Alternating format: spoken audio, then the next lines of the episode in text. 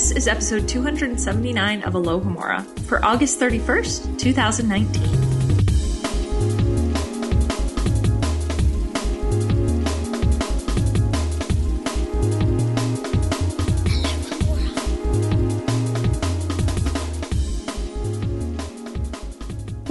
Welcome to another episode of Alohomora, MuggleNet.com's in-depth exploration of the Harry Potter series. I'm Allison Siggard. I'm Irvin Khaytman. And I'm Beth Warsaw.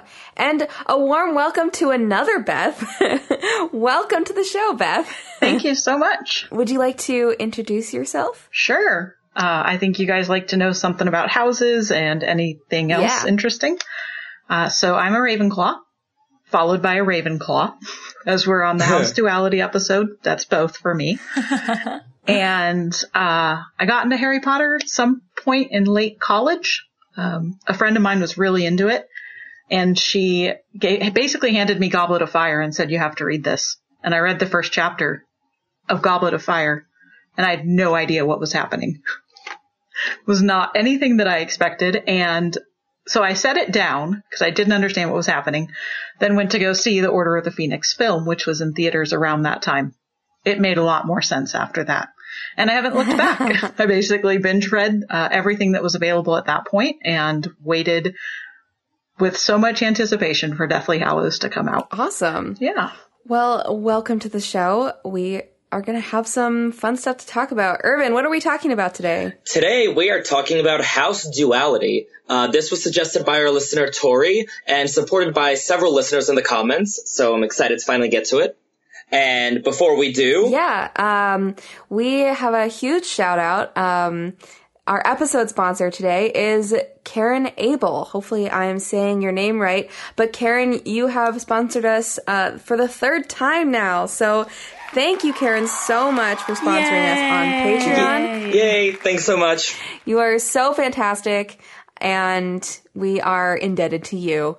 So if you'd like to become a sponsor of the show, just like Karen, you can sponsor us for as little as $1 a month. And we are uh, releasing exclusive tidbits for sponsors all the time over at patreon.com slash alohomora. So go on over there to find out more. And we also want to take some time to give our shout out Maxima for this episode. And remember, these are upvoted by you, the listeners, um, ones that you want to hear us discuss. So the one that we went with this week uh, is kind of a two part. Um, and it started with a comment from Arthur Dent who said, as for Muriel describing Ariana as a squib, I always read that as the commu- commonly circulated rumor about Ariana's disappearance from the public. The Dumbledores probably would have supported it as a convenient explanation or might have even started themselves. And then this was followed up by Thestral Knight, who said, I don't think the Dumbledores would have supported or started the rumor of Ariana being a squib, because then they wouldn't have bothered with the lie about her being too ill. It makes me wonder if Ariana's name was written down in the Book of Admittance and she got a Hogwarts letter. Do children who aren't planning on going to Hogwarts because they are unable or are going to get homeschooled get removed from the book?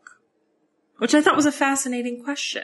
Yeah, that's super interesting. Yeah, and it started this like really in-depth conversation about whether the Dumbledores would have put out that uh, Ariana is a squib and sort of the pros and cons of that approach. Yeah.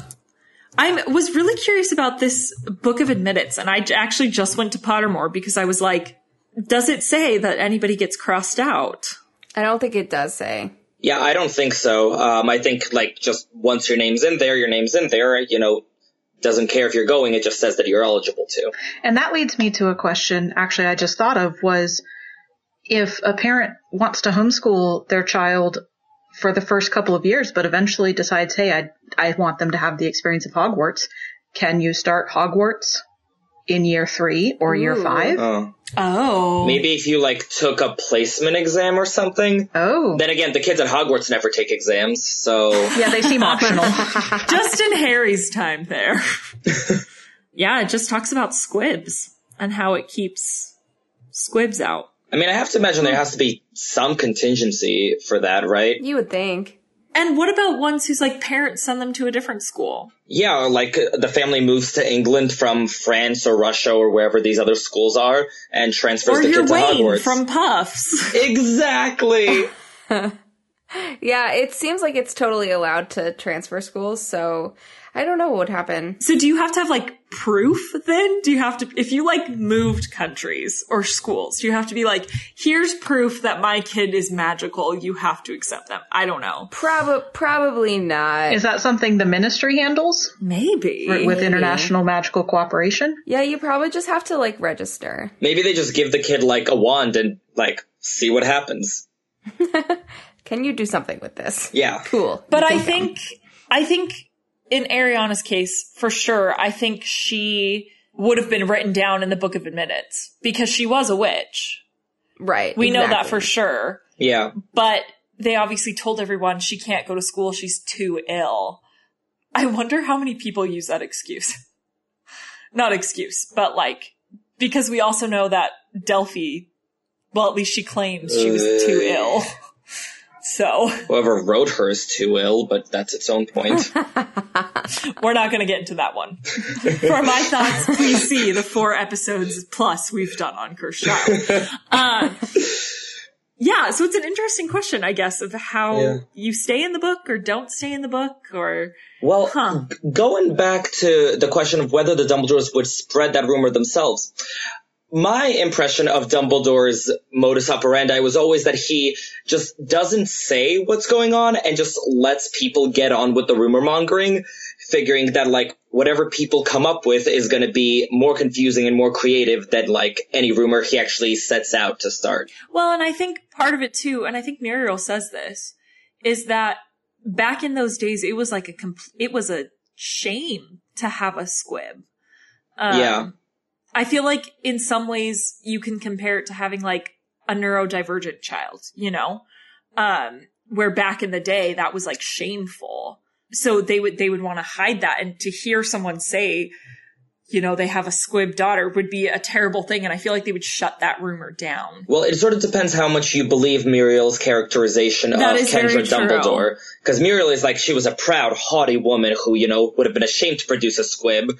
But you take Muriel with so much salt, like, you know, barrels and barrels of salt, not grains. Yeah, very interesting. Thank you, Arthur Dent and Thestral Knight, for Yeah. making us think about this. This is definitely not anything I would have thought of. Yeah. Well done, guys. And before we jump into our episode, we want to remind you that today's episode is sponsored by Care of. Care of is a subscription service that delivers vitamins and supplements customized for your specific health needs.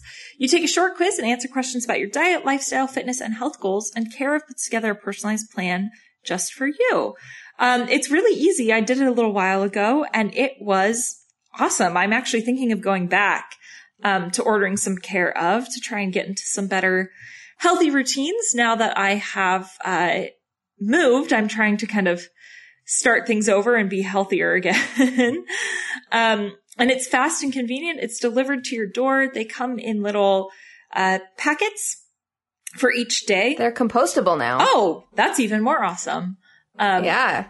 so you don't even have to worry about waste. Uh, and each day you can just be like, here, I don't, you don't have to like dump anything out of a bottle. They're all right there for you, which is nice when I wake up at 4.30 in the morning. Um, and my brain is not focusing. The quiz is super easy.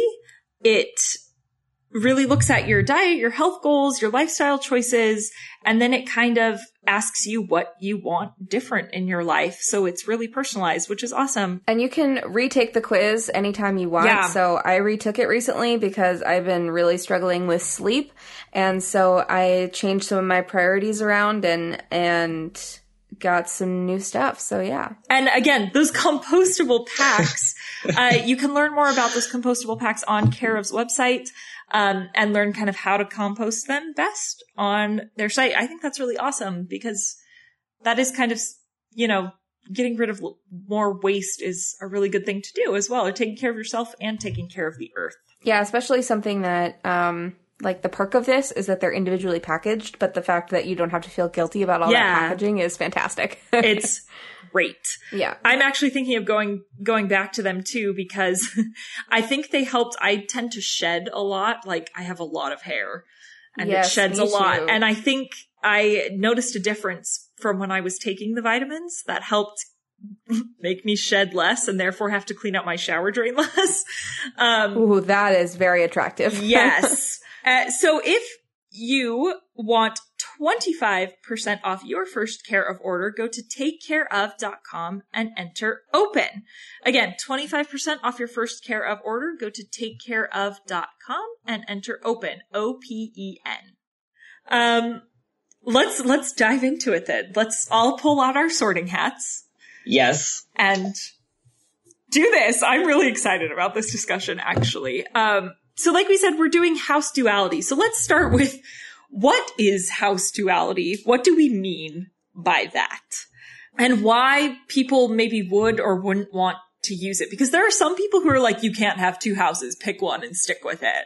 Those people are a pain in my butt. So I assume then, Irvin, you identify as a dual house. So what is your dual house? I identify as a Raven Puff.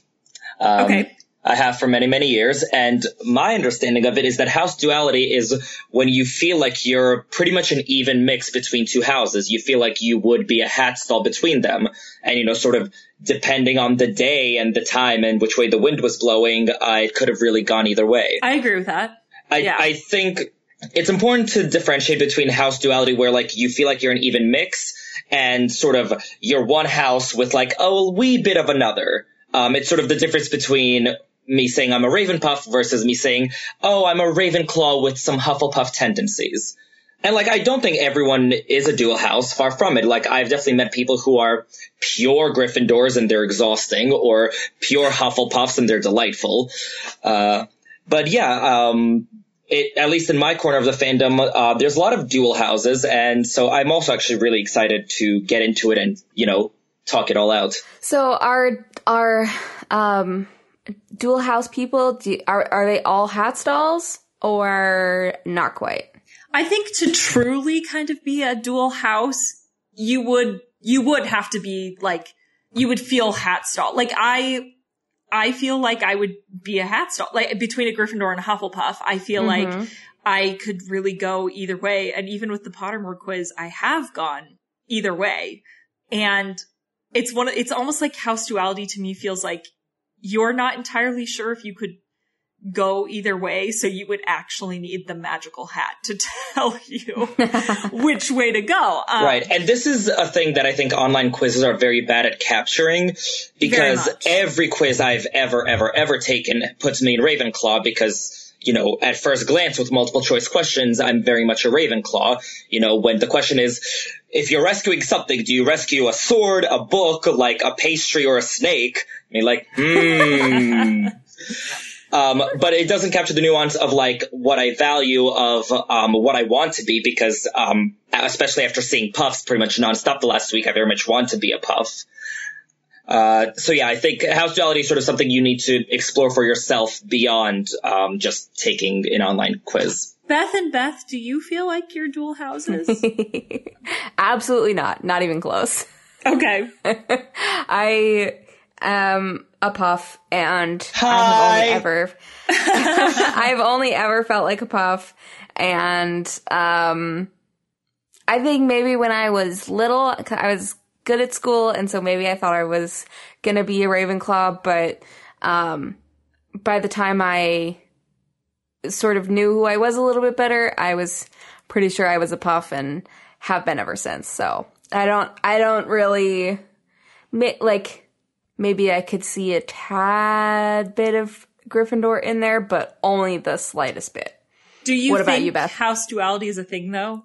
I do think it is a Okay. thing for sure. Yay! For sure. Yeah, I think um one of my best friends is a Ravenclaw, and I'm confident that Ravenclaw is the right the right house for her, but um she has so much puff in her as well. In fact, she takes a lot of convincing to be okay with the fact that she's sorted into Ravenclaw because she feels so puff.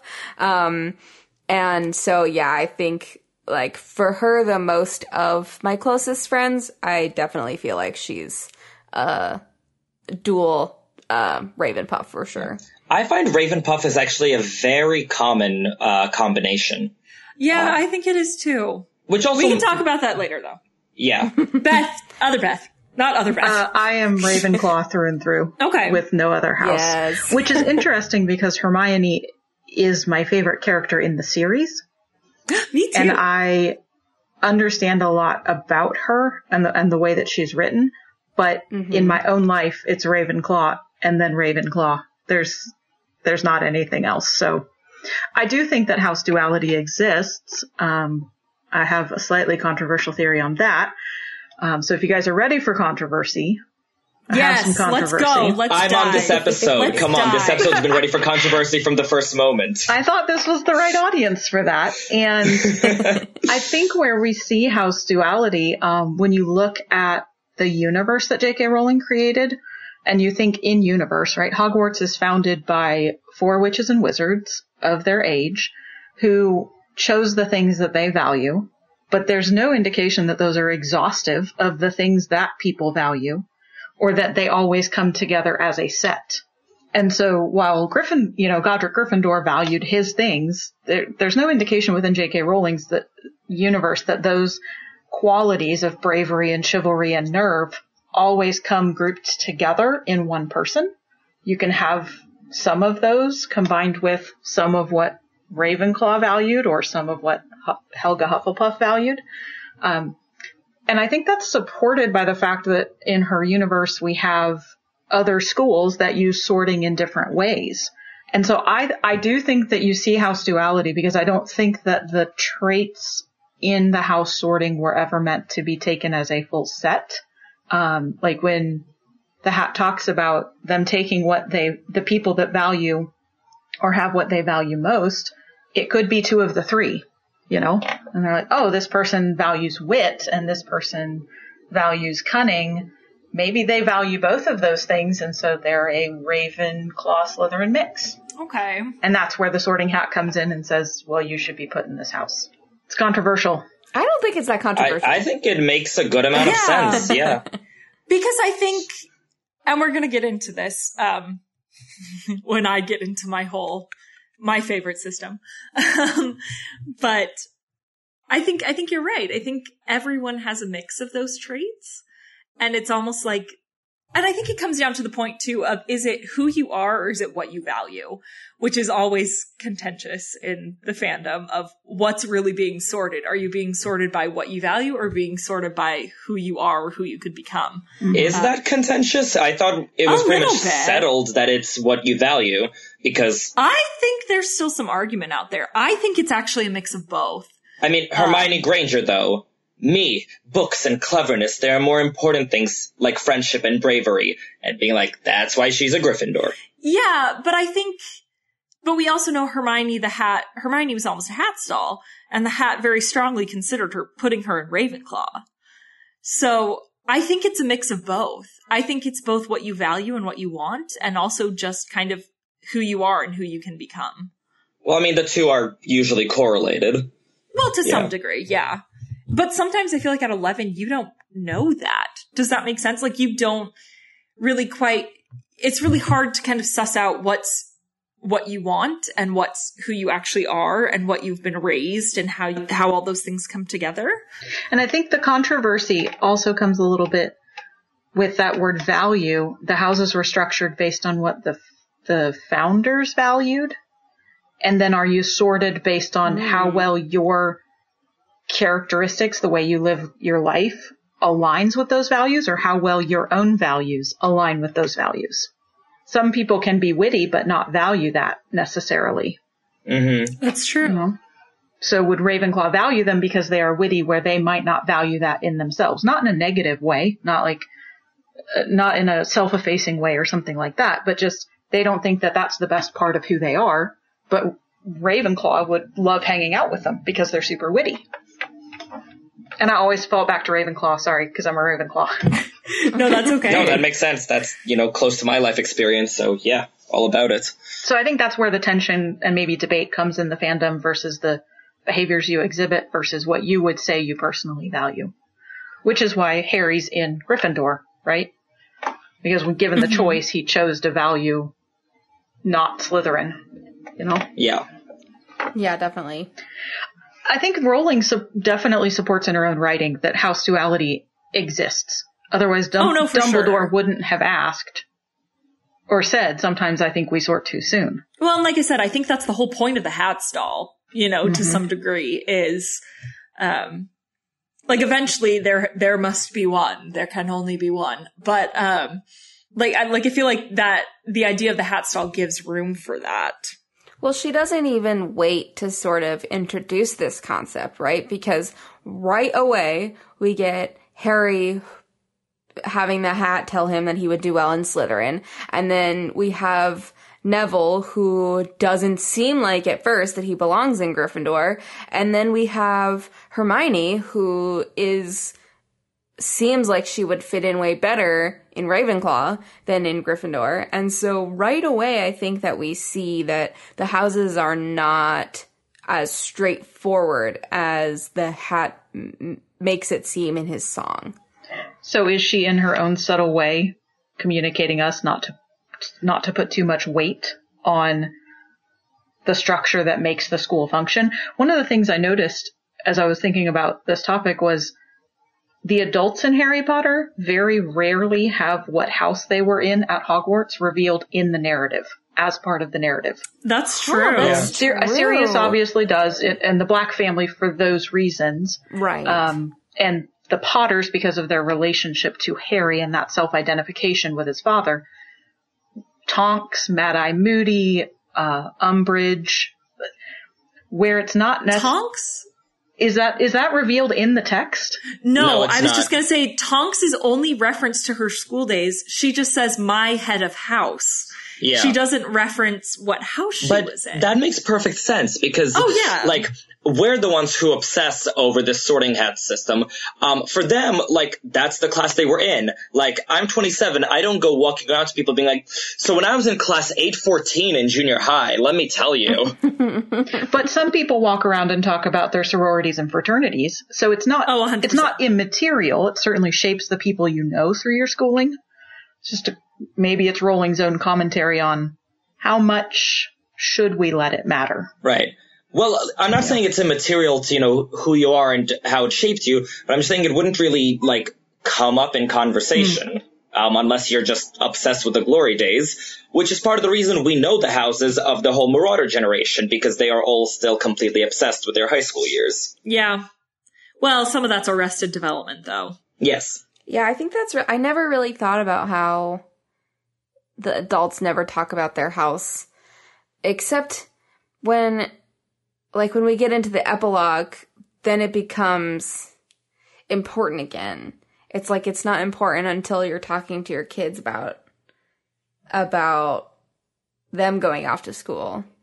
But yeah, I I agree that that it is a message that like it doesn't it doesn't really it doesn't really matter as much as Harry seem Harry seems to think it matters a lot. And and the characters that Harry meets on the train on his way to school make it seem like it matters a lot. Yeah. But I I think I think J.K. Rowling is trying to say that whatever happens, you'll be okay. Well, at 11 years old, it would matter a lot, right? Because at 11 years old, you know, you need to find your people, you need to find, you know, your group, uh, and this is sort of the way that happens. So yeah, as an 11 year old, I would be all about it. I'd be like, oh my god, oh my god, oh my god, what house am I going to be in? Uh, then as you're Well, like I- 18 and then you enter the real world, then you're like, okay, it doesn't matter. It's just what some hat thinks. Well, and I think the people that you surround yourself with, whether you're young or not, um, really matter, and it and I think that makes an impact on your life quite significantly. Um, and so if if you sort of segregate people into different personality types and then make them spend all their time together um, someone who maybe started out with this duality, maybe they'll start to bend toward the house that they were sorted into just because that's the Yeah. people that they're surrounded with day in and day out. Um, so that's interesting as well. I think it does matter from that aspect that um, Oh yeah, sorting, the people that you spend time with. sorting it becomes a self-fulfilling prophecy. Um, Absolutely. Yeah. Uh, and like, frankly, uh, can we just all agree that sorting is a terrible system? Like, You know, I don't think I can agree with that actually. okay, so you think it's a good idea to put all the brave and foolhardy kids together, to put all the racist bigots together? Whoa. Like- wow, we're just gonna stereotype. Wow. I think you're going to get some letters from some Slytherins. I'm just saying, I feel like if you sprinkle the Slytherins into the other classes and the Gryffindors and just everyone just sort of keeps each other's most drastic impulses in check. I think though that's part of the part of what they do outside of their like common rooms, you know? Um I feel They like have they have classes with other houses, Yeah. I think, on purpose. and I think they are hopeful and there should be more inner house mixing Yeah. for like clubs and like other activities. That's exactly right. I think like we see Harry's Harry's club is Quidditch, which is inherently a housed uh, club, but I think lots of other extracurriculars are not that way, and we Well, just no- don't get to yeah. see anything like, Like that. Like we've got the DA. I mean the DA is a pretty exactly.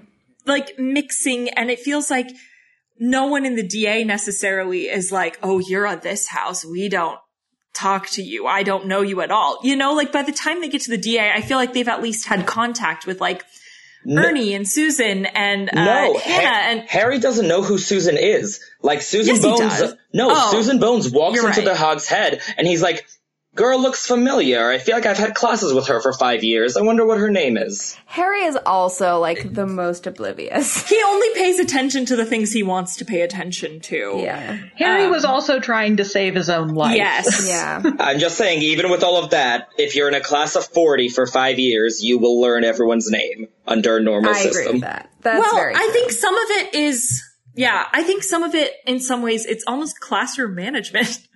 like splitting them into houses and then having a head of house that's over that house that was in that house helps because then they know how to approach these kids. So especially at a boarding school, if you have kids that really need certain attention or like that are having issues, you need someone who understands where they're coming from and understands how they work as and operate as a person to reach them.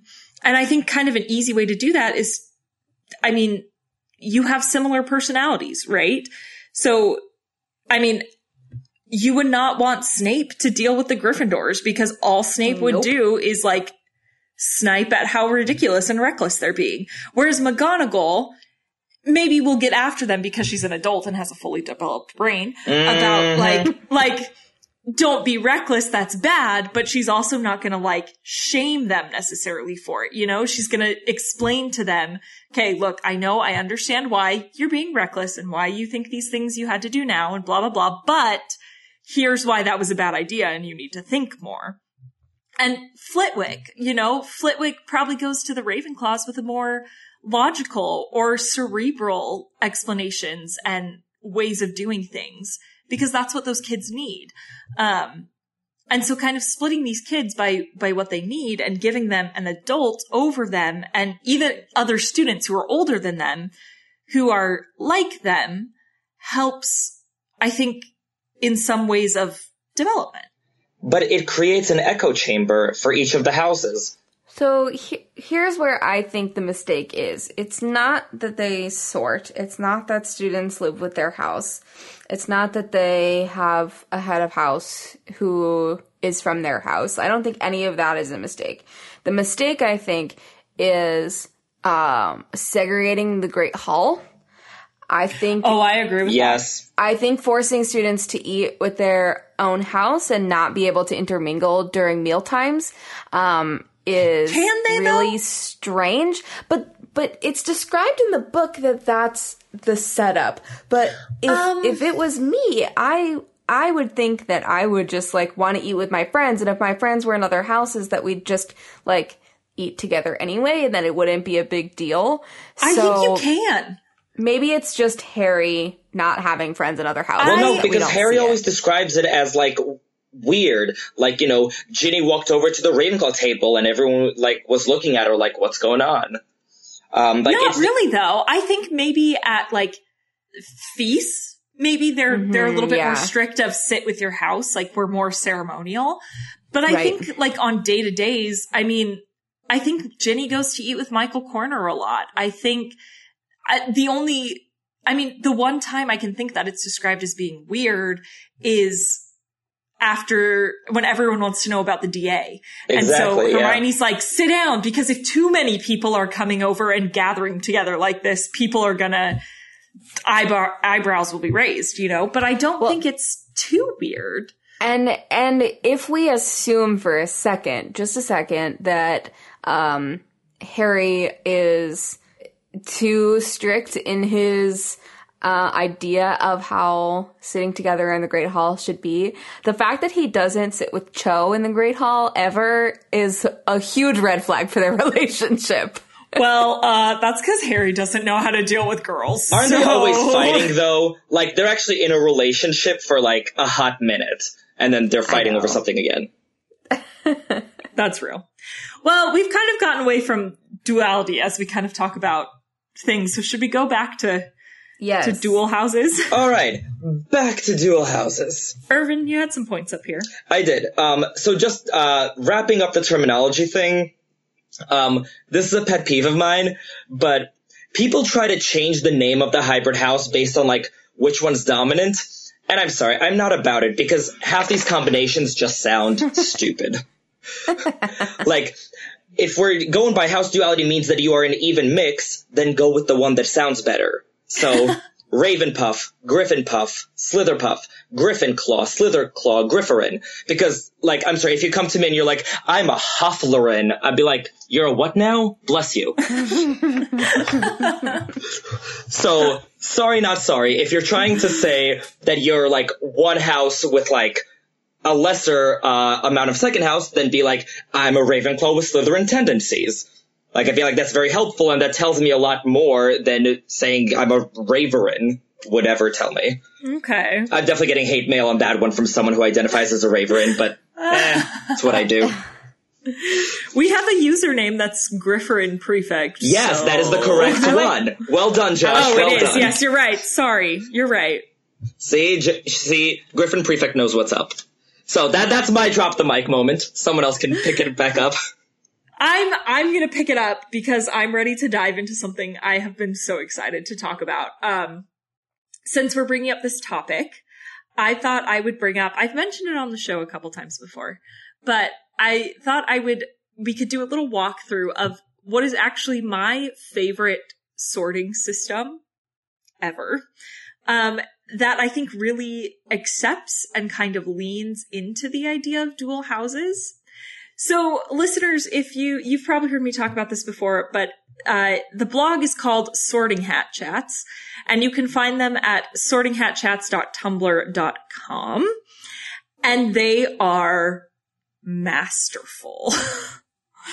um, basically their system, how they, how they kind of make it work how they describe it is you have two houses. You have a primary house and you have a secondary house. And your primary house describes why you do things, while your secondary describes how you do things. And then on top of this, they also add what they call uh, models and performances, where in certain situations, you might take on characteristics of another house for a certain situation or with certain people. Um, so it's my favorite because I think it makes a lot of sense and it allows for kind of those nuances and personality that I think a lot of people sometimes are like, but I don't fit just in one house. Um, and here's why. So there's a lot to this.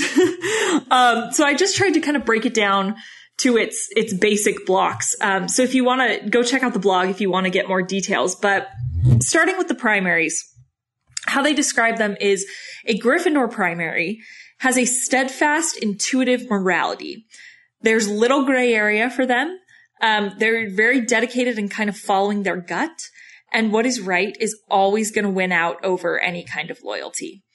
Um, then we get an interesting kind of twist they put in their system as well is what happens when why you do things gets twisted somehow. And they have different names for it. So a normal Gryffindor primary is just going to be like going with my gut. I know what's right. I have my like internal compass and I know exactly what to do because of it. Um, but if that gets lost somehow, they called a stripped Gryffindor primary and they've lost a sense of in, their internal compass and their world kind of gets shaken. They can't really distinguish right from wrong. Um, and therefore sometimes they look like Ravenclaw primaries, which we'll get to. Um, looking for a sort of system or a leader to guide them, to tell them what is right or wrong and to tell them which direction to go feel free guys to jump in whenever you want to say anything. Well, uh, I just saw this for the first time today and just my mind was completely blown. So I'm just sort of sitting here with my jaw on the floor, like listening to you. So carry Okay. on. okay, I'll try and get through this kind of quickly while still explaining things. So you don't have to listen to me talk for hours on end, just me. Hufflepuff primaries, uh, loyalty is always going to rank first. And usually that loyalty is going to be to bigger groups, communities, uh, concrete circles of people, traditions, ideas. Um, they really put a lot of stock in the worth of a human being, but in kind of their, their dark side, they can turn to dehumanization so that they avoid feeling guilty if they're not prioritizing a certain group, which I think is fascinating. Um, when, when a Hufflepuff kind of goes bad per se, uh, they call them burned Hufflepuffs, where they've put up barriers and shrunk their community either in order to feel safe from something as some sort of sacrifice or because they had a, a time where they need to go against what they feel is their community for whatever reason. Ooh, is this? It's called a burned Hufflepuff, but that makes it feel Yes. so permanent. Is that like a permanent state Not of mind? necessarily. Um, they talk about how these like kind of like fallen houses, you can bounce back from them, Okay, but it depends on how Burns can heal, but they still Yeah. leave scars. Yeah. So it depends on how far you go. So, for example, and they, they have tons of characters that they've sorted. Um, but a major example they have of a burned Hufflepuff is Dean Winchester from Supernatural. Um, where he is very kind of community and like home based, but he's been so kind of burned by the world that he puts up his barriers very quickly. Um, and kind of blocks everyone else out just to kind of keep himself safe in a lot of ways. Um, interesting. Irvin, you had a point about this one. I did. About a Potter character. I did. Okay. So one of my pet theories for a very, very long time has been that Barty Crouch Jr. is in fact a burned Hufflepuff. Because if you think about Barty Crouch Jr., his defining characteristic, like the thing he's all about is loyalty, is just fanatic loyalty to Voldemort. And I mean, the patience, the hard work, just, that, that is all that he's about. Um, and I think that this describes him to a T that he's a burnt Hufflepuff because, uh, basically, uh, his dad just, uh, you know, was neglectful and they had a horrible relationship. So Barty Crouch Jr. shrunk in that social circle of people he cared about and was loyal to until it was pretty much just him and Voldemort.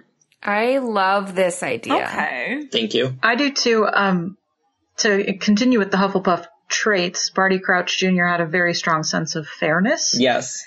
in Yeah. talking about how he had had done more for Voldemort after Voldemort, you know, disappeared trying to kill Harry than other followers had done. He had, and his sense of fairness, therefore, in what Voldemort owed him as a result of that, or his relationship to Voldemort relative to the other Death Eaters, Mm. affects that, that sense of fair play in a really twisted way. Exactly. And one of the theories that I absolutely love is the reason he taught um, Harry's class how to resist the Imperius is because he himself was under the Imperius and hated it so much that he wanted to make sure other people couldn't be controlled by it the way he was. Oh, Aw. interesting. That hurts my heart. Yeah. Don't get sympathetic for him. He's terrible. I was just gonna say, I didn't think I was ever gonna feel bad for him. Like I, I love Barty Crouch Jr. as a character because he's so formidable and like so compelling. Like I, it's so sad that we only got one book with him because he would have been such a good like second in command villain. You know, sort of the Bellatrix role. yeah. Um, if he'd lived to tell the tale. Yeah, he would have been a good like three book villain, three book arc I think the problem is that like Um, so, yeah. Harry and his friends are not that great at at being heroes at this point, so you can't have a villain that is that competent um opposing them because just like Barty Crouch Jr. completely had him. Like, you know, his evil plan went off masterfully. Yeah. So just, yeah, they needed to get rid of him or Harry would have lost. I mean, he kind of loses his biggest card at the end of the year, though, when they find out he's alive at all. Right, but that's only Like, because he reveals himself. Uh, he doesn't reveal him. Well, okay. He I does guess he accidentally. does. Okay. Yeah. But Moody would have eventually told the story. Well, but Moody was unconscious in a trunk. But could you could he have sustained that for three books plausibly in a narrative? I mean, maybe. I'm looking at like a, from a story structure standpoint. She couldn't have him run off into the night and be questionably alive like Pettigrew in book three. And so after he sort of is revealed at the end of book four, he has to die before he can say anything else about what's really going on with Voldemort. That's just from a narrative structure, not from a characterization standpoint. Okay. hmm Yeah, that makes Otherwise, sense. she would have been riffing herself Yeah. you know, in book four, exactly what she had done at the end of book three. And then, it, then it's just questionable, um, in terms of his accessibility then to communicate what the plan was with Yeah. Voldemort. Well, and, and that's such a masterstroke on her part because she does a fake out in Prisoner of Azkaban where f- the first two books, like, you met the bad guy, bad guy was conquered in some fashion or other, you know, they, they stab the diary or, you know, Voldemort crumbles to dust. Um, but then in Prisoner of Azkaban, the bad guy gets away and we're like, what? And then in Goblet of Fire, we riff on that where the bad guy doesn't get away. Um, cause she's always keeping us on our toes, you guys. Yeah. well, Beth's speaking like a true Ravenclaw, trying to figure out structure. I thank you. Um, I, this podcast brings out my Ravenclaw side, like really, truly, it does. Ravenclaw primaries then, uh, they classify a Ravenclaw primary as someone who creates and lives by a system that they decide is the best, the truest, or the most desirable. And Ravenclaws, you know they're a Ravenclaw primary and not a different house because without any guilt, if they decide a different system is better or more efficient, they'll switch. But they don't feel any guilt or nostalgia necessarily for what they were doing before. Truth. Um, Yeah, what does our Ravenclaw Yes. Ravenclaw have to say about this? Absolutely. 100%. Uh, so the, the kind of, then we have fallen Ravenclaws. And fallen Ravenclaw primaries lose faith in the ability to find a system of truth. So that's how they're kind of designated is they, not that they've lost a system at all, but that they feel like there is no system they can find anymore. Um, the example they use is, uh, Javert from Les Mis. Um, don't think of Russell Crowe singing stars. Think of anyone else. No, else. I know I would I would never think of that. Literally think of yourself singing stars. Um, literally anyone else but Russell Crowe singing stars. But the song Stars is basically Javert becoming a fallen Ravenclaw, and then his only option he feels because he can't see any way to find a new system to live by. Um, Lockhart could be a fallen Ravenclaw. Well, okay, so I'm just gonna keep derailing this with Defense Against the Dark Arts professors. I am so sorry. go for it. But so Lockhart is supposedly canonically a Ravenclaw with so many asterisks, and it makes me so mad. Yes. Uh, but basically, we didn't know Lockhart's house, and then the movies decided he'd be a Ravenclaw because I don't know, Kenneth Branagh looks good in blue. And then like many, many, many years later, Pottermore said he was Ravenclaw, and I'm just like, is he though? Cause Okay. like he seems like textbook Slytherin to me, but I was discussing it with my meetup group um a couple months ago, and someone made the point that he is a burnt Ravenclaw, that he is a Ravenclaw who expected like the glory and the fame and everything to come from his knowledge and all these pursuits, and when he wasn't special, when that didn't materialize, then he switched to a system where he got fame by any means necessary. So I feel like this system really works Yes. well with Lockhart as a burnt Ravenclaw. So I'm I'm coming around. I, I I'm getting there. So I don't want to like repeat a conversation I've already had. Um, if you're interested in hearing about uh, hearing a really fun argument about Lockhart's house, go listen to um, the sorting episode. Uh, from a couple of years ago. it was I think that was my first ever episode before I was even a host. I think that was the first time I guessed it and Kat and I got into a huge argument about Yeah. Lockhart. And I was saying that he was absolutely for sure a Ravenclaw and she was absolutely sure that he was a Slytherin. Um and Wait, Kat and I agreed? How odd.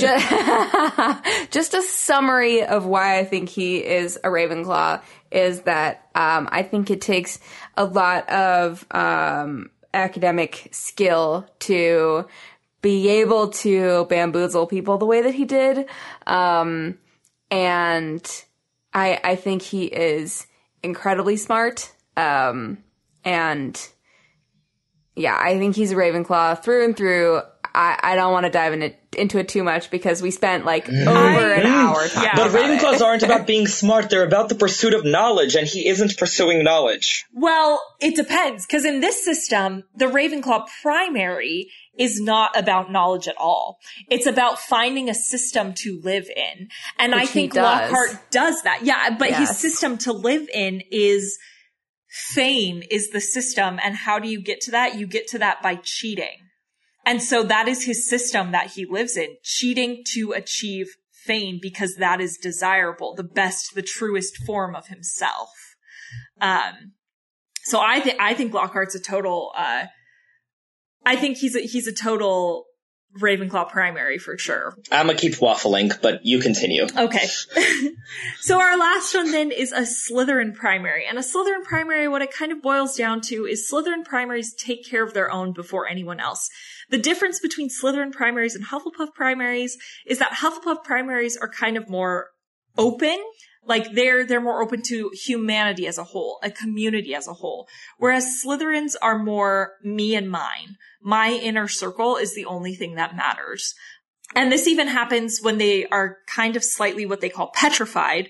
Um, a pet, a full petrified Slytherin has no inner circle and no plan to get one, and they tend to seem very cold. Um, they've been hurt enough that they have decided that no one is worth it. They will not have an inner circle. Um, there is nothing. Uh, slightly petrified Slytherin primary. I think an example is Tony Stark. Um, though he has in some ways kicked himself out of his own inner circle. Um, and if you want to see more examples of why Tony Stark is a Slytherin, please see all of Avengers Endgame. Like most of it. Um, because I'm sorry, Tony, just because you had five years with your family doesn't mean everyone else doesn't get those five years they lost. Like, uh, Clint has kids, Scott has a daughter, like, get over yourself. Anyway, I'm not going off about Endgame right now. All right. I found, hold on, before you continue, I found the episode. It's uh, episode 208 from December of 2016 called uh, Whatever Hat. That's right. That was a good one. yeah. Um, another one, and Irvin and I have already disagreed on this, but I, I am fully on board with this, is that Percy Jackson is a Slytherin primary because his fatal flaw, canonically, he is told straight out, his fatal flaw is that he would let the world burn to save a friend and he wouldn't care. But that flaw never actually shows up in the text. It is just alluded to and never comes into play. Ergo, I don't buy it. Uh, Because- does it though? Because, Because the world uh, wasn't burning. The world, like, had a little spark and then it was all okay. Uh, But the end of Mark of Athena, he very much oh, I hate says, that book. I do not care what happens to the rest of the world as long as Annabeth and I are together. And he leaves everyone else. He does not care. Um, he doesn't care. As long That's as his love. I, I like to think that someone from any house would jump into Tartarus for their one true love. Well, yeah, but I'm not saying it's a bad thing that he's a Slytherin primary. Um, I'm not saying it's a bad thing at all. No, but just no, but I, I think you know a Gryffindor in that situation would absolutely jump after his girlfriend. A Hufflepuff would totally jump after his girlfriend. The Ravenclaw wouldn't. To I be fair, know. the Ravenclaw wouldn't. They'd be like, "Nope, that's a bad idea. That's not going to work out. Sucks." I The Ravenclaw wouldn't have let them go in in the first place. Yeah, Oh. Just saying. I think a Gryffindor would have to ask themselves, is it morally right to leave the world behind and to leave everyone to die for one person? And I think a Hufflepuff would do the same thing. They'd say, do we have to sacrifice one person for the entire community? Well, uh, okay, so sorry. Completely different perspectives. The Gryffindor, I agree, because Gryffindors are all about the greater good, but I feel like their impulsive nature, they'd jump to the Tartarus and then be like, ooh, maybe I shouldn't have done that. That's true. A Gryffindor secondary would, but Percy is a Gryffindor secondary. I'm sorry, I, I don't ways. buy it. I think he is totally Gryffindor. I think he's the Gryffindor to Luke's Slytherin. I don't think Luke's a Slytherin at all. I think Luke's a, a Ravenclaw. No, Luke is a perfect burnt Slytherin where like his own screwed him over, so he's just like, that's it, like the gods can fall, you know, like I'm over it, I'm over the whole system. I think Luke is textbook uh burnt Slytherin according to what he just said. Okay. So Beth and I are over here like we have no idea what you guys are talking I know, about. I'm I want to go back to the comment that like Gryffindors are all about the greater good. yeah, I don't think Gryffindors are necessarily about the greater good. Gryffindors are about morality. Gryffindors, example one, the Weasley twins, who really don't care about the greater good at all. Really? Because they They're- do Potterwatch and they fight in the Battle of Hogwarts and they do Dumbledore's army. I think they very much care about the greater good. They just have fun doing it. But you look at their earlier careers, and, and this gets to a different question of how how extreme do the circumstances have to be for every house to behave similarly, right? Uh, Does everyone care about the greater good when the greater good is everybody dying? like, does it matter what house you're in at that Well, point? Well, they, they care Well, about it in very why- different ways, right? Because Gryffindor is like, my morals say that everyone dying is a bad thing, so yeah! And the Hufflepuffs Yeah. are just like, but then all my friends would die, and that's sad, so we want to stay and fight. And the Ravenclaws would be like, well, logically, if the population is decimated, then like resources, uh, you know, can't be distributed, so we just need the world not to burn. Um, and then Slytherins would, yeah, very much take care of their own and sort of try to steal some glory while they're at it. I feel like Slytherins are very much the Thenardiers of this example, where they're, you know, watch them run amok, catch them when they fall, never know your Oh luck when there's a free gosh. for all. Free for roll. now I'm going to be singing Les Mis all day. I mean, you brought Um, up Javert, you started it. I did, I did. Um, yeah, so that's that's kind of a quick rundown of the primaries. Then, if we move into secondaries, how you do things. Uh, the basic breakdown is Gryffindor secondaries are like move, move, move, action, make it up as you go along, direct response to every threat, like go, go, go all the time. I personally think I'm a bit of a Gryffindor secondary. um, and I'm a, I'm a Hufflepuff primary. That's a little bit burnt um, when I've gone through it myself. Hufflepuff secondaries are very much all about service and support, um, building those kinds of things, offering. They even talk about a lot when they break it down that uh, Hufflepuffs will even help people they hate if they're as part of like the community. Like they'll do it begrudgingly, but they'll do it. Um, Ravenclaws are collectors. So collectors of system, collectors of knowledge, collectors of ideas, collectors of tools. They, that kind of like bookwormish and like collecting kind of uh, tendency is how they work with the world, right? They do things by having all of these tools at their disposal that they know how to use, um, that they've collected over time. Uh, whereas Slytherins, their kind of how is that they adapt to situations. So whatever's thrown at them, they're just going to thrive in because they're going to adapt to whatever the situation is, no matter what it is, and just kind of move with the motions. Um, so that's how that's how they kind of do those. And then they also give this idea that there's there's modeling or performing in which you kind of adopt and use tactics from other places. Um, so for example, if you're a Gryffindor, but you have a Ravenclaw model, you might have collected lots of like book smarts, um, in order to be able to do well on something academically challenging or something like that so that you can give that direct response. But a lot of times models, you'll know they're a model because they drop when you feel safe enough to be yourself again. Um, it is the most fascinating system to me. And there is a lot of detail that goes into it and a lot of like, there's a lot. Yeah. Well, and it's interesting because I, it works for me. So I identify as Ravenpuff, right? And just going through the system, I think I am a Hufflepuff primary, Ravenclaw secondary. So yeah, it checks out. What about the rest of you guys? Uh, you know, how, where do you fall based on this system? Like I said, I'm a, I think I'm a recovering burned Hufflepuff primary, um, with a Gryffindor secondary, but I model Ravenclaw a lot. Mm, Um, I think because I come from a family that's very Ravenclaw heavy. right. And so I've kind of learned how to work with those things. Um, Whereas I feel like all New Yorkers model Slytherin when we need to. So yeah, that checks out. Anyone else? Beth and Beth, do you think you fit your houses that way in this system? I think I'm definitely a Hufflepuff primary for sure. Um, Hufflepuffs uh, compulsively attempt to understand other people's reasoning behind things. They like giving people the benefit of the doubt. Um, yes. Yeah. yep. You know, that, that, that's the thing. I'm just like, I assume people are lovely and mean well, like, until they prove not to, and then I'm like, you're dead to me.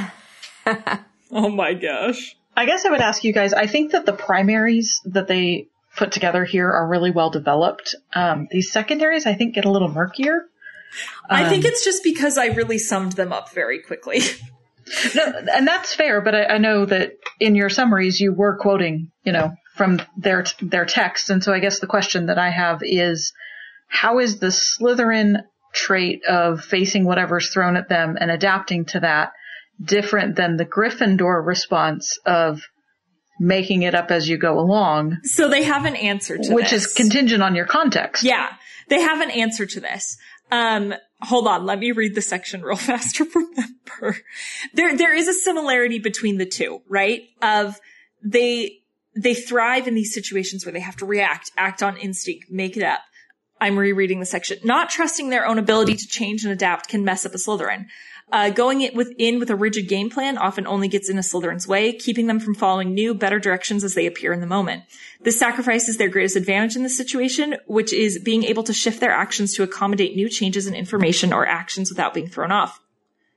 Uh, both Slytherin, sorry, both Slytherin and Gryffindor secondaries tend to also be skilled at almost accidentally shaping their world to meet their needs.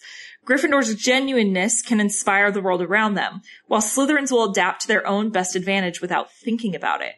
They'll walk into a situation and things will work out to their benefit without them quite knowing what happened or what they did to influence it. So I think in some ways it's, uh, like, like the difference between them is that a Slytherin will not have any kind of plan, you know, when they go into a situation. Whereas a Gryffindor might have a plan and then deviate from that plan if they need to. Even if that plan is I think just it's like the opposite, actually. Same. hit people. I think it's the opposite. I think Gryffindors see a problem and end up in the middle of it and then decide they need a plan. Yep. And Slytherins see a problem, come up with a plan, and then adapt as the environment responds to the stages of their plan. The best example of Gryffindor's planning I've ever seen is Once Upon a Time, season six, when they're in the underworld. Um, and because it's all a bunch of Gryffindors, and they're like, all right, we're gonna take down Hades, and we're gonna do it now. And then the next episode, they're once again having a strategy session. They're like, we're gonna take down Hades, we're gonna do it now, and we're gonna do it together. I'm like, oh, well, you've thought of everything. Well done, guys. Um, like, that is Gryffindor's making a plan before a situation. I gave up on the that Gryffindor show. making a plan to, to tie it into the uh, Marvel universe is Captain Marvel in Endgame saying, okay, let's go get him. Yes. And, Then let's and get it. Natasha kind of being like, well, do we have a plan? uh, Natasha's completely a Slytherin. Yes, but oh, she is the best Slytherin. Um, you know, I think she's actually more of a Gryffindor. Mm. They they've sorted her. Um, mm, and now I have to go see because they explained it really well. I remember that. Um, hold on, I'm looking it up. I know you like swear by their sorting, but a lot of the ones I've seen I no, don't I agree, agree with. with some of them. I, I, oh, sorry. They have decided Natasha is a Hufflepuff with a Slytherin secondary. Um, and she models a lot because that's her job is to model what people want to see. Um, they also say I'll, that I'll Steve go with Rogers, that. yeah, they also say Steve Rogers is a Gryffindor, which I disagree with. I think he's a Hufflepuff primary and a Gryffindor secondary because Oh, yeah, unquestionably. uh, they they think he's a Gryffindor primary and a Puff Uh. I'll agree with that one actually, yeah. Yeah, it's but they talk about how Natasha's heartbroken by the fall of Shield and by the the like crumbling of her community, even if she's the one who had to do it. Um, Well, and I think the Yeah. most defining uh, statement that she makes out of her own mouth of her life is that she has red in her ledger. Yeah. ledger. yes, And she needs to, that's, that's the sense of fairness that a Hufflepuff I, has I was going to say the Um, same thing. Exactly. Yeah. in making things right. Yeah. but her mistakes that she's made come from feeling a part of a community and accepting the community and the culture. And then when she accepts a new community and culture, she gets to the point where she's like, wait, what I did before was wrong. And I see that now. So now I have to make it right. yeah. Yeah, so I'm, agr- I'm agreeing with mm-hmm. you. She's Okay. a Hufflepuff primary with Slytherin Yes. in this structure with a Slyth- Yes. Slytherin secondary. Yeah. So Captain Marvel is the Gryffindor in that situation of Yes. we're just going to oh, go get she's him. a Gryffindor. 100%. and that's that's where I would flip those two things where you were describing like the Gryffindors make a plan and just kind of brazen it out. I don't think they make No. plans. I think they identify a goal and then trust in their own uh boldness Yeah. to get them do it there. now. Do it together. That's the plan. and we'll figure it out. Yep. So that's the basics. and it's a lot. Um, yeah, but- like I, I feel like we almost needed like a separate episode like for this system, and then for Yes. like whatever else there is about houses. Well, let's let's dive into then because I think in this system they have some interesting ideas about Harry Potter characters specifically. okay. Um, I'm just going to give the quick rundown of what they've they've gone with, and I disagree with some of these. Harry, Gryffindor, Gryffindor. There's no disagreeing with that. That's just real. Um, Hermione, Gryffindor, Ravenclaw. Ron, Gryffindor, Ravenclaw. Which I. Um, I think Ron's got more Hufflepuff. No, no. Ron is No. pure Gryffindor. Yes. He is as Ron's pure Gryffindor as it gets. No, No. Ron's methodology is Slytherin. Uh, Neville is a Gryffindor Hufflepuff who models Gryffindor. Luna is a Ravenclaw Hufflepuff. Ginny is a Slytherin Gryffindor, which, like, yeah. hmm Yeah. Dumbledore is a Gryffindor Slytherin who models Ravenclaw. Draco is a Hufflepuff Slytherin. So there are some interesting, interesting kinds of things. Um, yeah, like, for example, they talk about the trio. The best way to a Griff's heart is often through their causes. Um, and they're like, that's part of the reason why The kiss, Hermione finally yeah. gives in and yeah, and gives into the kiss. Um, the whole Weasley family is a great example of a Griff primary. When Percy decides that the ministry is the way to go and his parents are in the wrong, Molly weeps, but the Percys drop Percy and, or sorry, but the Weasleys drop Percy and Percy drops them. So when they start deciding that someone is outside of their moral compass, they say, fine, you're dead to me. Yeah. Any thoughts? A lot. I'm just sort of collecting them. They're, just like know. scattered all over all over the place now. Um, okay, can we talk about Dumbledore? Because I always want to talk about Dumbledore. So Sure. you want to talk about Dumbledore? you're shocked. You're all shocked. Did you know I wrote a book? Yes. Did you? I might have mentioned it like once or twice. Anyway, so Dumbledore. So I think Dumbledore is fascinating because I think he embodies all the houses throughout his life.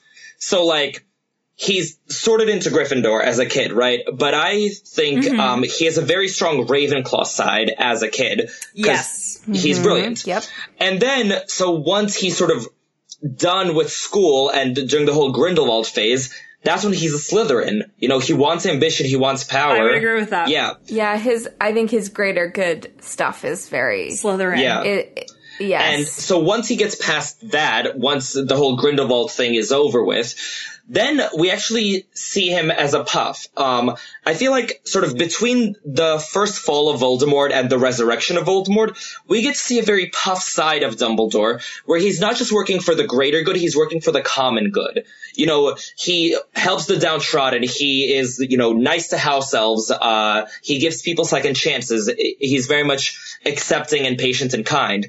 And then when Voldemort gets resurrected, then full Gryffindor, 100% full steam ahead. It is all about the greater good. yeah, he's he is extremely reckless with the way that he um, sort of keeps keeps the whole plan to himself and acts as if he knows everything and knows best, and no one, um, no one could possibly know better See, than that's him. And Slytherin. No, I that, that's though. so Gryffindor because like he knows his manipulation, morals. subtle coercion, lies of omission.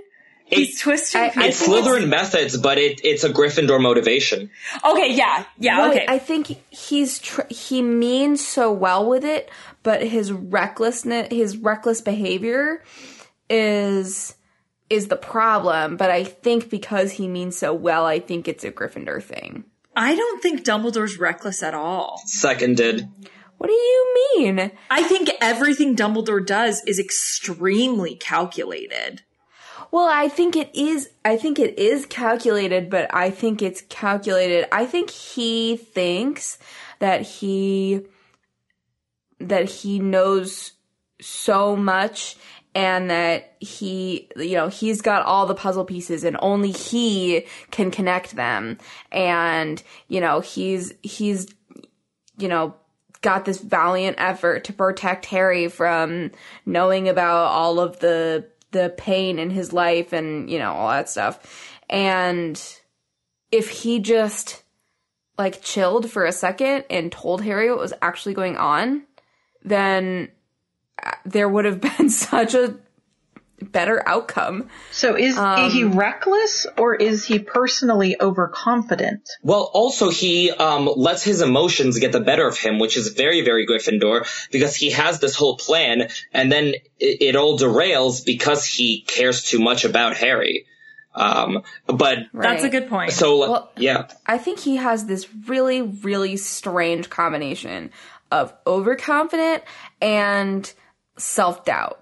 Like I would agree with that. he he is confident that he n- knows what's going on and he can put all the puzzle pieces together and he um is going to be able to set up Voldemort for failure um and set up Harry for success but he also like as we start seeing in book 6 he has crippling Yeah. self-doubt and he has a lot of regret about his life and a lot of pain and, and guilt um involved in that and it's a very strange juxtaposition all in one character. Can you elaborate on his crippling self-doubt? Just can you give us some examples from from book 6 what you're saying is revealed in that?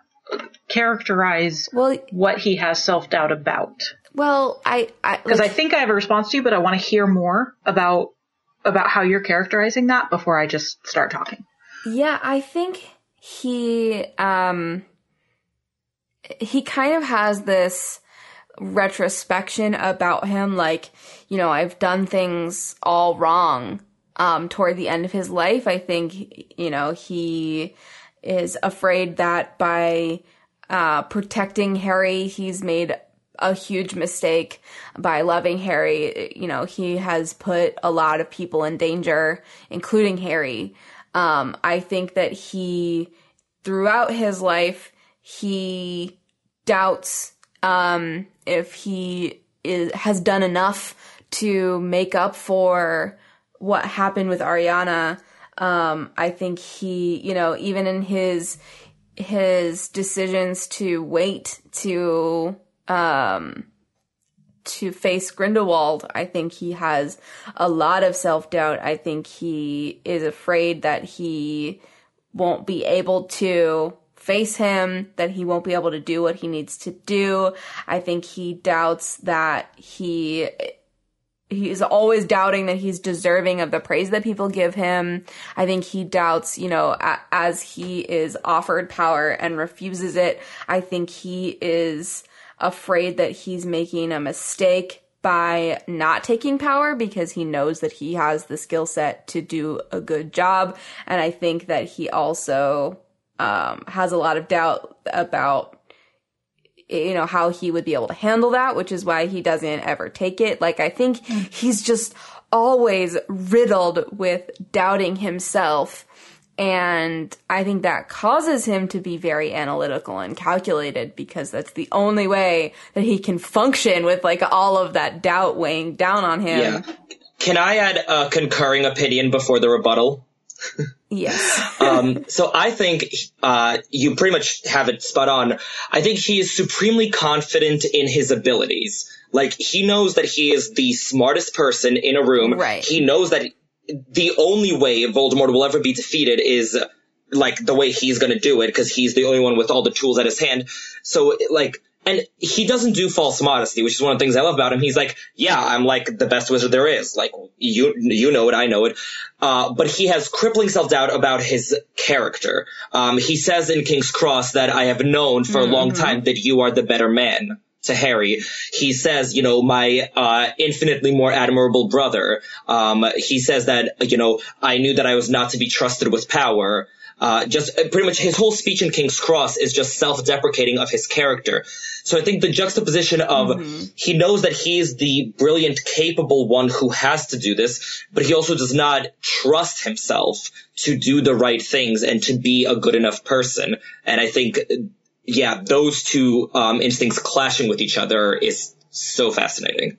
Thanks for expounding on that because it actually wasn't going to be a rebuttal, but I really like the word that you used, Irvin, that he doubts his character. I was going to use he doubts his motives. Yeah.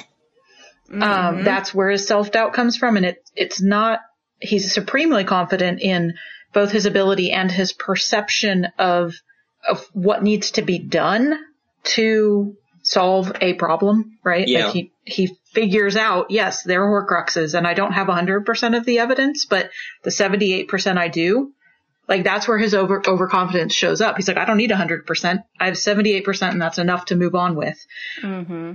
And and so thanks for expanding on that, Beth and Irvin, because I wanted to clarify if I understood where you were assigning his self doubt, because I, I agree, it's in his, and I liked your word, Irvin, it's in his character.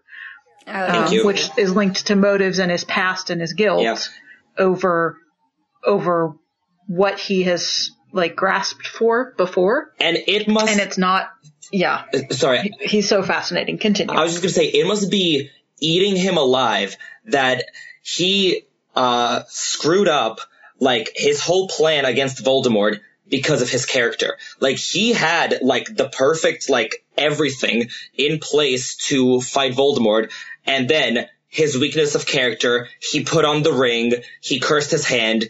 He only has a year to live and he knows he's like pretty much the best asset the side of good has against Voldemort.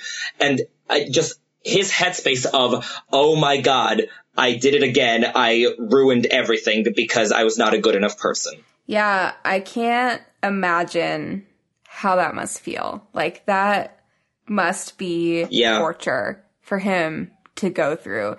And I like I as I have grown up, um Dumbledore has frustrated me more and more um because I I'm just so frustrated yeah. by uh, the way that he treats Harry, how he doesn't give Harry information, how he doesn't, how he protects Harry to Harry's detriment, um, and how he doesn't, he's not forthcoming, he's not particularly honest, and that really frustrates me. But I, I truly love the complexity of his character, how how deeply we can dive into his character, and and I love how he represents something from every house, even though he you know he he has a house, but but different aspects of his character I think are represented by uh, represented by every house, and as the figurehead of Hogwarts, I think that's really yeah. cool. And that also uh, adds a, another dimension to his statement that we sort too soon. He's speaking from personal experience mm-hmm. because he's yeah. been through all the houses yeah. at that point, and he's like, "Yeah, no, who I was at eleven, we are long way away from that." Um, and it, it's true. Like at 11 years old, I was pure Ravenclaw, like 100% blue and bronze all the way. And then as the years have gone by, just more and more Hufflepuff crept in, and then I saw Puffs, and then I became proud to be a Puff, and did, that was my whole journey. But yeah, they sort too soon. Who would you guys have yeah. been at 11 years old? Oh gosh. Ravenclaw. Um, It's repetitive at this point. It's a repetitive refrain.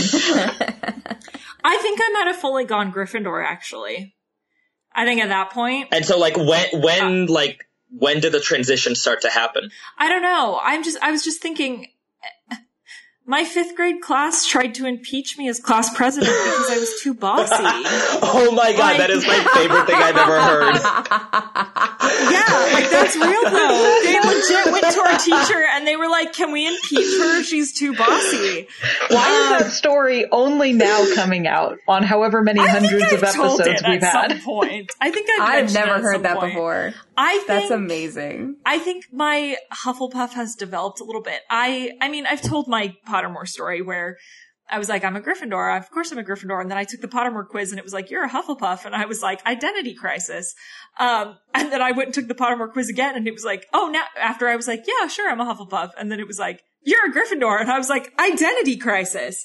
Um, so I think, I don't know if I could point to an exact time where my Hufflepuff started to show up a little bit more. Um, and by asking me this question, I think you've just thrown my house identity into like total disarray. So thanks, guys. I'm sorry. It's my fault. yeah. I don't know if I could point to a specific moment. Um, Well, not even a specific moment, but just like, you know, sort of time periods, eras. Cause like I know my puff side began to creep in like pretty much when I went to college and like suddenly like being the smartest kid in the class wasn't the most important thing to me.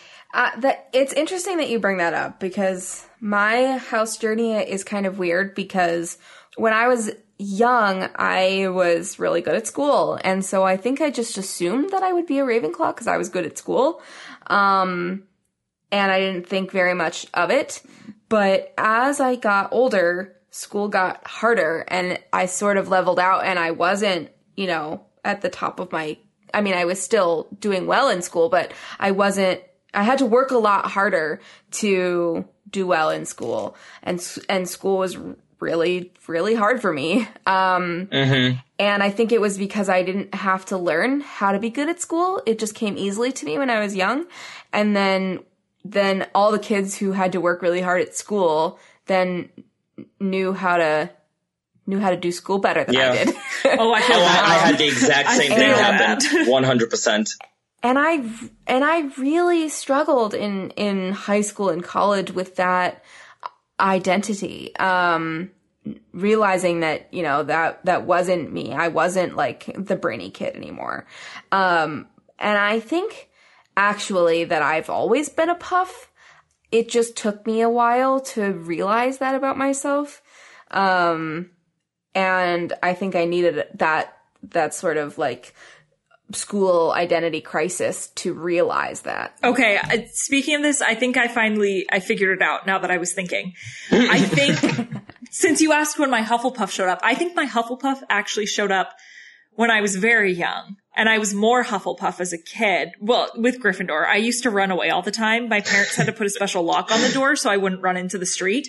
Um, so I think I was pretty balanced, but I think I burned as a Hufflepuff pretty young. And so I buried my Hufflepuff for a long time, but I think it started coming out more end of high school and into college. I started letting that come back, if that makes sense. Yeah.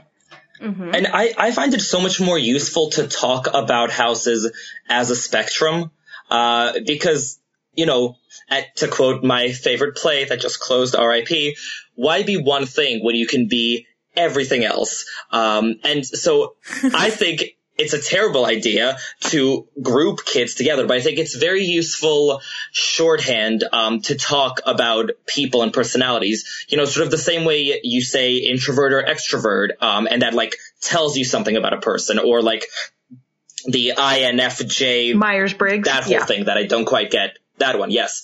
Um, like I feel Yeah. like if I tell you that, like you know, I am a Ravenclaw with Hufflepuff tendencies, like you know a lot about me. Um, that I, I would it would have taken me a lot of words to convey otherwise, and I feel like that's sort of been one of the best things to come out of the sorting system is just this new language we have for talking about people and characters. And if I can moralize for two seconds, because yes, Ravenclaws do have a moral compass. um, I know mm-hmm. Gryffindors do too, but um, I think those systems are helpful. Like what you just described, you can say some to someone, "I'm an INTJ," and they'll have a system to understand what that is. Or you know, there are the colors, and there are the animals, and there are the hats, and there are all these different ways to shorthand um, understanding that relationship with someone. And in her story, Rowling still manages to communicate that for all you can put a label on someone, it doesn't define the entirety of who they are. You still have to know them as a person. Right? So, so I could tell you I'm an INTJ and you yeah. would understand some things about me, but uh, until we knew that Allison was almost impeached in fifth grade as the class president, we knew she was a Gryffindor we didn't understand what that looked like for her, right? And um, and and I yeah. think that's a beauty of what Rowling manages to communicate through her narrative is these labels only go so far in in shorthanding that, and they certainly mm-hmm. don't remove the ne- the necessity to know people as individuals. Right, because Harry doesn't look like Neville, yeah. doesn't look like Ron, Hermione, the twins. They're all Gryffindors, yeah. but very, very different ones. It's mm-hmm. like these labels can kind of bring you together with the people that will understand to, to whom things are intuitive. You know, like other Ra- if, Ravenclaws get things intuitively yeah. about about me as a Ravenclaw, where I would have to explain that to a Hufflepuff, or you know. Yeah. Mm-hmm. But I wonder if, like, to the Hufflepuffs and Hogwarts, if, like, Neville and Ron and Hermione and Harry all look the same because all they see is Gryffindor. I bet they do. So hmm. it's why it's why I respect what Rowling did I, narratively in fleshing out yeah. these labels. Only go so far, right? They're a useful system and they're a tool. They're not a substitute for understanding people, and it's what Dumbledore, going back to Dumbledore, shows so well is he could put all the labels on Voldemort, but until he understood Voldemort as a person, he couldn't figure out what would defeat him individually. Yeah, I think you're mm-hmm. right. Since we've kind of started doing this a little bit with Dumbledore, should we jump into having some fun of dual sorting some other characters that maybe haven't been haven't been done dual sorted before? Sure, let's do it because uh, uh, okay. I really want to see what you have to say about Oliver Wood. Yeah, uh, my claim is that Oliver Wood is very much a Gryffindor, yes, but Oliver Wood has a strong Slytherin side because he has that ambition for that Quidditch Cup and nothing else, right? He would watch the world burn as long as the Quidditch pitch was still standing. A hundred percent. You can't cancel Quidditch, right? Like you can't do that. Harry, get that snitch or die trying. Like I don't care if you die as long as we right. win. And McGonagall um, looks at him like he said something terrible. Exactly. Um, the fact that in Prisoner of Azkaban, the Weasley twins say, we think he's trying to drown himself because he's lost it, yeah. right? Like he feels like he has lost his only thing he's been working for for seven years. And I just, and you all know how much I love Oliver Wood he's got some strong Slytherin streaks in there. okay, but how do you reconcile that with the fact that he wouldn't take the replay against Hufflepuff when Cedric offered? That's, yeah, his, that's Gryffindor. his Gryffindor. That's his Gryffindor saying it's not right. Mor- morally, it is not right to try and make our way to the top with something like that. It was a fair and square catch. That's the rules of the game. As a moral Gryffindor, we follow the rules of the game. We cannot break the rules of the game. Even I, I don't know. There are a bunch of Gryffindors running around Hogwarts after curfew, so I don't think Gryffindors have any problem breaking the rules. I think Oliver would. Well, I think I think the rules of his game, right? right? Like you don't get the glory if you're not doing it right, right? Then it's a cheap. Right, like his own moral yeah. compass says that we got to win the Quidditch Cup fair and yeah. square. Yeah, like it has to be a glorious achievement we have made and we've done it right and it's just us yeah. and like Well, and I think I think it part of also what it, what it is for Gryffindors is Gryffindors have no problem after giving it their best effort saying uh, it didn't work. He doesn't need a replay. He's like, "Well, we went out, we yes. gave it our best effort in in a fair fight. We lost and no skin off our back because we have a fight tomorrow that we're going to go out and fight, you know?" There's a there's a just to wash your hands of it and move on. And we're still Gryffindors mentality to that. Anyone else? Characters that they think should be dual house sorted and why? Okay, well, Oliver Wood's uh, bunkmate uh, slash lover, based on the fanfics you read, Percy Weasley. Gosh. We talked about Percy with Chris Rankin, actually, and I think that we was an talked about- amazing great episode. episode. Oh my god. Yeah. Uh, but yeah, like I think uh, Percy has very, very strong Slytherin tendencies. I feel like based on the system we're going, he was raised by the Weasleys, so like he has the primary Gryffindor of like this is my moral compass, this is like what I'm doing, this is like how to do the thing. Uh, but then he has a very strong secondary Slytherin where he wants um, the glory, he wants to be Minister of Magic. Um, he wants to do all these things. Prefects who gained. Yes. Oh my god. I can't believe that's a book. I just want to know, really, like, they, someone wrote a whole book. They were like, who's a prefect at Hogwarts and what, how did they get power? Like, what? Well, also like twenty percent of the Hogwarts like p- attendees are prefects. Did Slughorn write this book? That's literally Were just they like- all in the Slug Club? That's what I want to know. Bylined Oh my by God, Slughorn. yes. All the people I've helped raise to power. Headcanon Oh, accepted. gosh, I bet it Yeah, was. I like it. Jeez. Beth, you brought up something interesting about heads of houses. I I want to know what dual houses they would have, and then looking at Dumbledore because he installed a lot of these heads of houses. We talked about how Dumbledore goes through all four of those houses in his life. Did he see the harm essentially in the sorting system, and did he pick heads of houses who tended towards middle versus extreme of their house? That's the discussion question. Well, do we think Snape tended towards middle? Snape was part of the plan. That's true.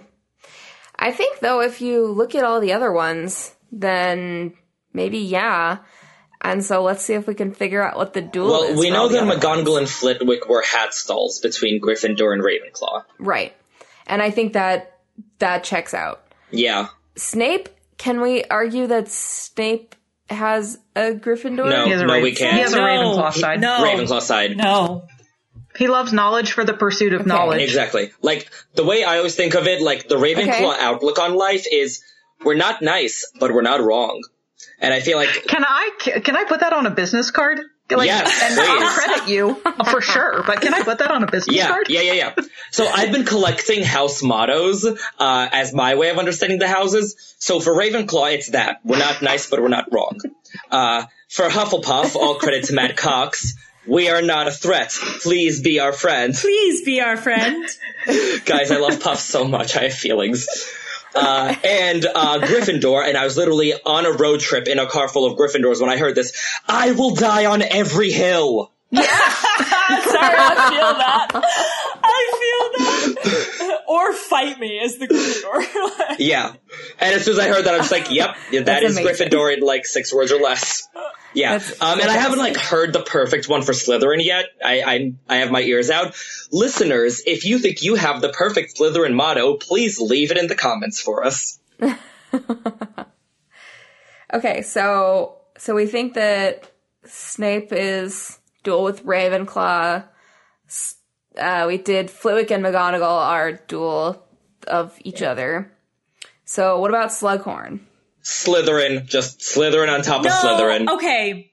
No, I. mm, I think he might have either. He might have a Hufflepuff model because I think he ingratiates himself to people in order to kind of like manipulate them. Does that make sense? And he's like, "Oh yes, come to my club, come to my fancy dinner parties. We're a community now. Except for I want you to be part of this so I can manipulate." Well, you." it's also the exact opposite of like fairness and hard work. Like he he does not treat everyone equally or fairly. Like Yeah. he picks and chooses, mostly based on nepotism, at least when we see it. So not valuing hard work. Does he have like is there any part of him that does care about helping other people even even if it even though he does find it important for it to somehow benefit him as well do we think that helping other people is any part of his motivation no, not unless it's someone who can help him later Exactly. on. I feel like he I mean, doesn't in- mind helping people if it also helps him. Like all things being e- equal, he's like, yeah, why not? I'll give you a leg up. But he doesn't do it out of altruistic Well- reasons. okay, what about what about those times where he's convinced to do the right thing even though it doesn't help him and it's not what he wants? When has he I been think he convinced is of a that? Hufflepuff. Yeah, I was going to say the only times I can think of are in Deathly Hallows where he's like waffling and McGonagall has to straight up be like, Horace, you either fight with us or you fight against us and you're going to choose right now. Um, Right. And he, I mean, obviously he can figure out, he's like, I'm going to choose you. Um, Pokemon. and the other time I can think of, And I think that's what makes him a Hufflepuff. There are a couple of things. One, um, I think he is fair. He's his Mm-mm. he values talent, but he's fair in that assessment of it. Um, he treats uh, certainly when we see the Slug Club come in in book six, he's picking people with good connections to assess them, but he assesses them on their own ability, like not necessarily their own ability, but I on don't them, think so. either their pure Well- talent or or their further connection. So in that sense, he's I don't he's fair so. within his own. because of Belby, I don't think so. But he he gives up on Belby. Exactly. Yeah. That's what I'm saying. It's not a fair thing. Belby has a strong connection, but as soon as he finds out, oh, it's actually not like a workable connection. Yeah, he doesn't care anymore. He throws Belby Also, aside. Hufflepuffs are patient, and he has no patience. Like, literally, Yes. all it takes is one Yeah. sentence being like, we're not close, being like, okay, no pheasant for you. I think though that like as a teacher, I, I definitely think he plays favorites and he like with with inviting students to have other opportunities with him. But I think that in his classroom, I think he is fair um, in a way that Snape definitely is. I mean, not. Snape is not exactly the standard against which to measure No. fairness. I, I mean, I that's think they're both kind of unfair in their own ways. I think Slughorn is a little bit more affably unfair. Yeah. where like it's i mean he he, he plays obvious Yeah. favorites And and that's not fair whereas snape is like maliciously unfair But to quote Dumbledore, sometimes neglect does more harm than outright dislike. exactly Yeah, that's very true. So if he's not Hufflepuff, what is he? We were talking about I times think he's a where pure Slughorn did did the right thing. It, there's that time in Deathly Hallows where he chooses to fight for the the good side, um, and then when he gives in and helps Harry, right? Isn't like does he get anything out of that? I don't think he does. because i think he gets he gets played by harry let's be honest um, I think he gets some of his guilt kind of assuaged by giving Harry that memory because Harry convinces him that's how he'll feel. Uh, because that's what he needed to hear was he needed to hear, what will you get out of this? You will get penance for your Yeah, guilt. yeah. basically. Harry offers You him absolution. That, that's still selfish. that's that's Yeah. a good point. And for the Battle of Hogwarts, it's you'll die and we'll kill you. I mean, I think McGonagall legit says we duel to kill Horace, and he's like, "Well, I'm not like it is in my best interest to." Well, because at that point he knows he's not going to be welcomed with open arms by Voldemort because he Oh, knows yeah. too much. Oh, so, yeah. like, if the other side is like, choose now or we're going to kill you, like, it's a no-brainer. That's self-preservation. yes. So I think he, I, I think he's a pure Yep. Slytherin. I've mostly just been trying to drive conversation. I completely agree with you guys. Okay. I definitely think that What he is a Slytherin. Sprout? What about Sprout? Do you think Sprout is? I think she's got some Gryffindor Yep. in her. I'd take that. I I think the way that she just like brazenly approaches really freaking scary plants and scary situations and she's just like, "Yep, we've got this. We're all good. we can handle it." I agree with that. In the fact that like she feels prepared for it, you know, mm-hmm, where mm-hmm. like Yep. I've done the work, I understand the plants, I can be brave about the plants, you know, like Right. Yeah, like I know I know I know how to handle these plants and therefore I am confident in my ability to do that. Um and you know, when she goes into battle, she's like, "Yep, I've got Plans. I've got a, yeah, I've got a, I've got assets on my side, and and I know how to use them, and watch out." Yeah, But isn't that you're more right. Ravenclaw than Gryffindor? The fact that she's put in the work, that she's prepared, that she has a there's also plan. some bravery to being willing to approach some of those plants. You know, like to be Mhm. willing to learn about and to maybe approach those plants not on necessarily like a conquering kind of idea, which I think a lot of wizards might, but instead to let me understand you, let me like, you know, Well, that's much more the Hufflepuff Newt Scamander model, where he's like, I think Newt's got some you know, Gryffindor. I guess you have to be brave to like, you know, approach I these things that can kill you. think But it's like, Gryffindor. oh, they just need some love. it's almost like past the bravery, right? Like like Newt would never think of himself as brave because the the compassion that he feels completely overrides that that like fear that others Yeah. have. Um and just like totally wipes out all the other things and he just you know wants to help them. Um and I don't know if Sprout like feels that compassionate sort of way toward her plants. I think some people might, but I don't know that she does. I think she sees her plants as um you know, they all have functions. They all have a purpose.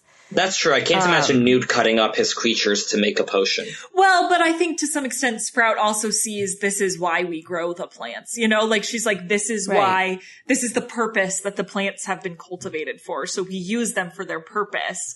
Um, Right. I don't Yeah. think she, you know, is growing mandrakes to have mandrakes. No. I think she's growing mandrakes because they are able to be used for a purpose. So I think that's some of that Gryffindor morality too, where it's like, they have a purpose. It is right to grow these things for this purpose so we can do good things. But again, Ravenclaw, she has a system where you grow the plants to make things from them, and she works within the system. Yeah, but the reasons why I think are going to be what separates a Gryffindor and a Ravenclaw there. Yeah, she has a much more Uh, practical and pragmatic approach or perspective on her plants. Um, it's not Yes. quite as much seeking out knowledge for its own value and to increase her own knowledge of it to hold that knowledge. There's just a pragmatism to.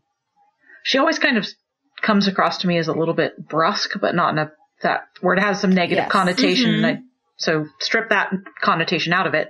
Um, she's just very, She's very- brusque and matter of fact, and this, you know, straightforward in a way a Gryffindor is straightforward. So I think she leans Yeah. more Gryffindor than Ravenclaw, although I would arguably maybe there's not enough text in to her character to really shape that out definitively. I don't I don't think she's a clear Yeah. one to to draw on. it's interesting because the arguments for Ravenclaw that I was hearing, I was like, yeah, I think I'm getting swayed. And then the arguments for Gryffindor, I'm like, I yeah, I think I'm getting swayed.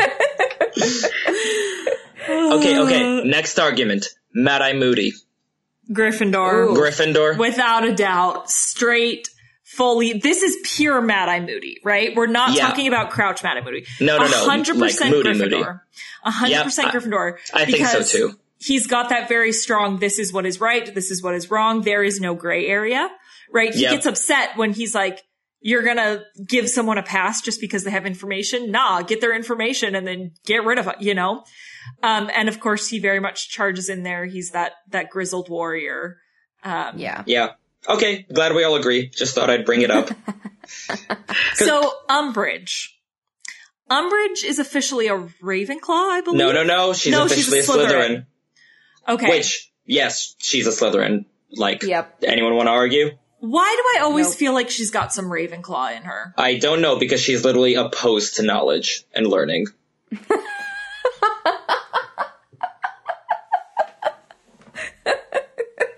I don't know why that was so funny. I should know this, but uh, educate me. Where do we know that uh, Umbridge is a Slytherin? Was that Pottermore. Pottermore? Okay. Oh, Yeah. Um, so actually, um, Rowling said that at an event. Okay. Um, I think it was the casual vacancy um, thing was at, it? at Jazz at Lincoln Center. Someone just like literally asked her like, you know, what's Umbridge, and she was like a Slytherin, and it was like recorded or noted somehow. So we're like, well, there it is. Uh, it's canon now. And then in the Pottermore piece, it, it confirmed it. I cou- yeah, I couldn't remember if it was an interview Which, or like, Pottermore or both or. I can't believe someone had the presence of mind to like ask her a real question when they met her. Cause like I was there too. And I just showed up and I was like, I, I, every good thing in my life is thanks to you. So just uh, thank you. And then I like gave her a letter I wrote and just like, and I, I remember, uh, so like we go downstairs after meeting her and we're all just milling about it and we're like, you know, if I went outside right now and got run over by a truck, there'd be no hard feelings.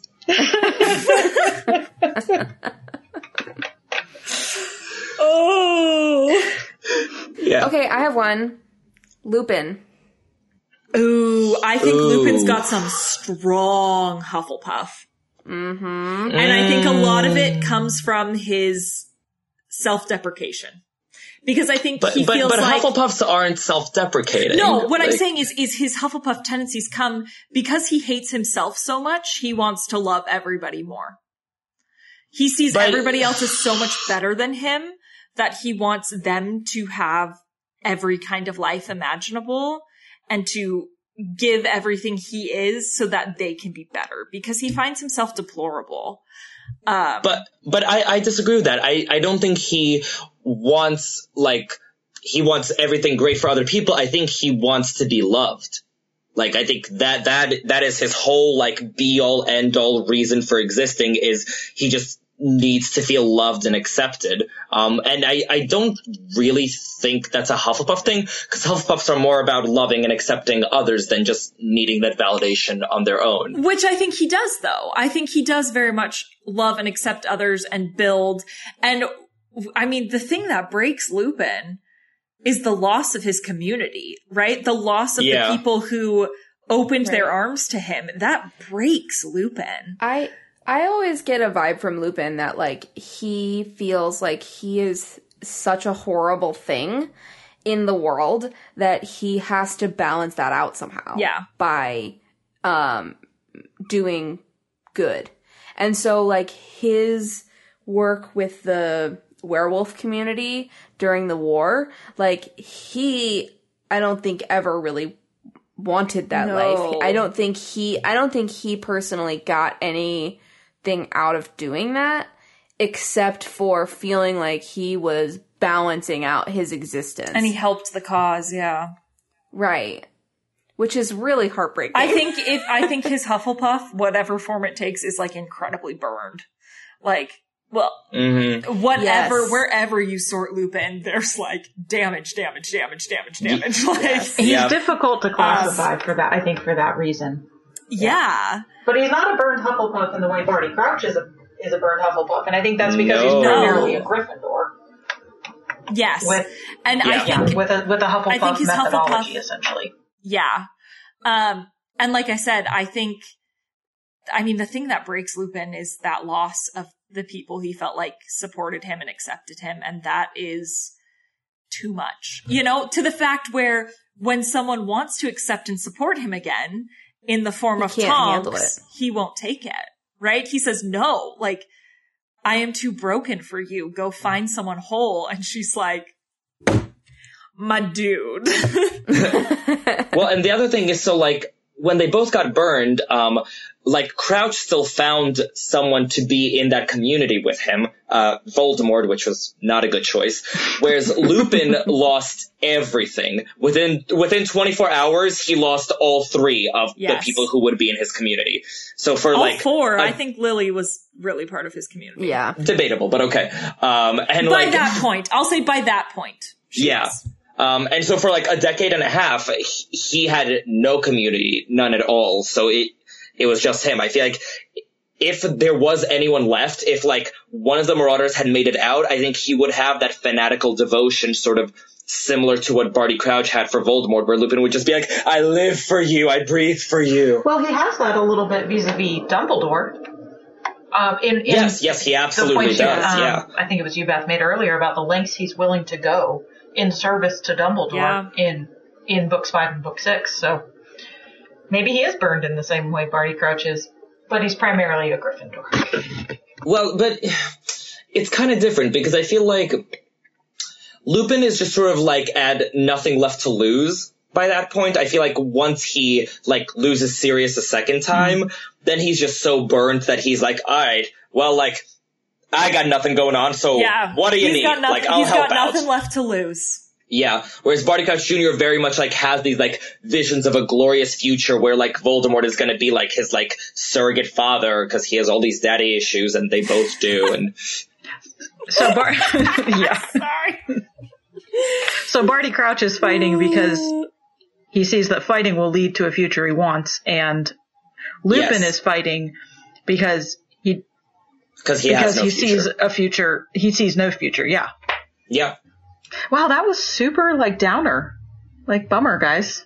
Oh, dang it. I mean, every, every time Lupin comes up. Character. Let's talk about Ginny. Ooh, Ginny's a Slytherin, Ginny. so Slytherin. She's yeah, got so yeah. much Slytherin. So, do you agree with the way that the the Sorting Hat chats classified her primarily as a Slytherin with a secondary Gryffindor? Yes, I don't. Ooh, oh, expound. um, I think that like the, I know she's described in the book like this all over the place, but her like fiery personality um f- feels very Gryffindor to me. but that's her secondary. Um, I I don't know about that. but I think her, I think her Slytherin comes into the point that she definitely has some ambition there. And she has since she was a child. I mean, sneaking into the broom shed to steal their broom since she was Right. six. Um, she is kind of misguided in some ways with the ambition in that she wants Harry so much to be hers, I think, as a child, that she kind of freaks out about him until Hermione's like, that's not how this works. And she's like, oh, okay. um, but I think we also see she could be kind of ruthless. I mean, when they're like, well, what does Michael Corner say about that at the end of, uh, Order of the Phoenix, she like very nonchalantly is like, oh, he was a sore loser, so I dumped him. And like everyone's like, you what now? And she's like, yeah, he was kind of terrible. I dumped him. I'm with Dean Thomas now. And she's just like sitting there reading the Quibbler and everyone else is like, what's going on? like, Well, Ginny just sort of um, keeps a lot of her emotions like to herself and just works through um, all her own shit on her own terms. Because like you know, we never see her um, do like we never see her recovery from the Tom Riddle episode. that's true. But like, there very much clearly like was a recovery period because she's traumatized at the end of uh, Chamber of Secrets, and then by Goblet of Fire, she's like completely, you know, happy, you know, normal person, like is fine. Um, but so like, you know, in during Prisoner of Azkaban, there must have been like a lot of her working through her issues. Uh, but but well, I don't know if she keeps it to herself, but she doesn't share it with Harry. Which I mean, if she has a huge crush on Harry, then she won't share all her like issues with him. Uh, so yeah, are you feel like- saying her Slytherin is kind of a coping mechanism to deal with that? No, but okay. Uh, That's, what I was getting from what you were saying. I was just trying to.